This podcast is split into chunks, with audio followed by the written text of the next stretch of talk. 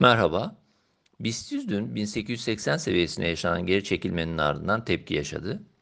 Kapanış 1945 seviyesinde gerçekleşti. Gün içi sarkmaya rağmen endekste 50 günlük ortalama üzerinde kapanış görmeye devam ediyoruz.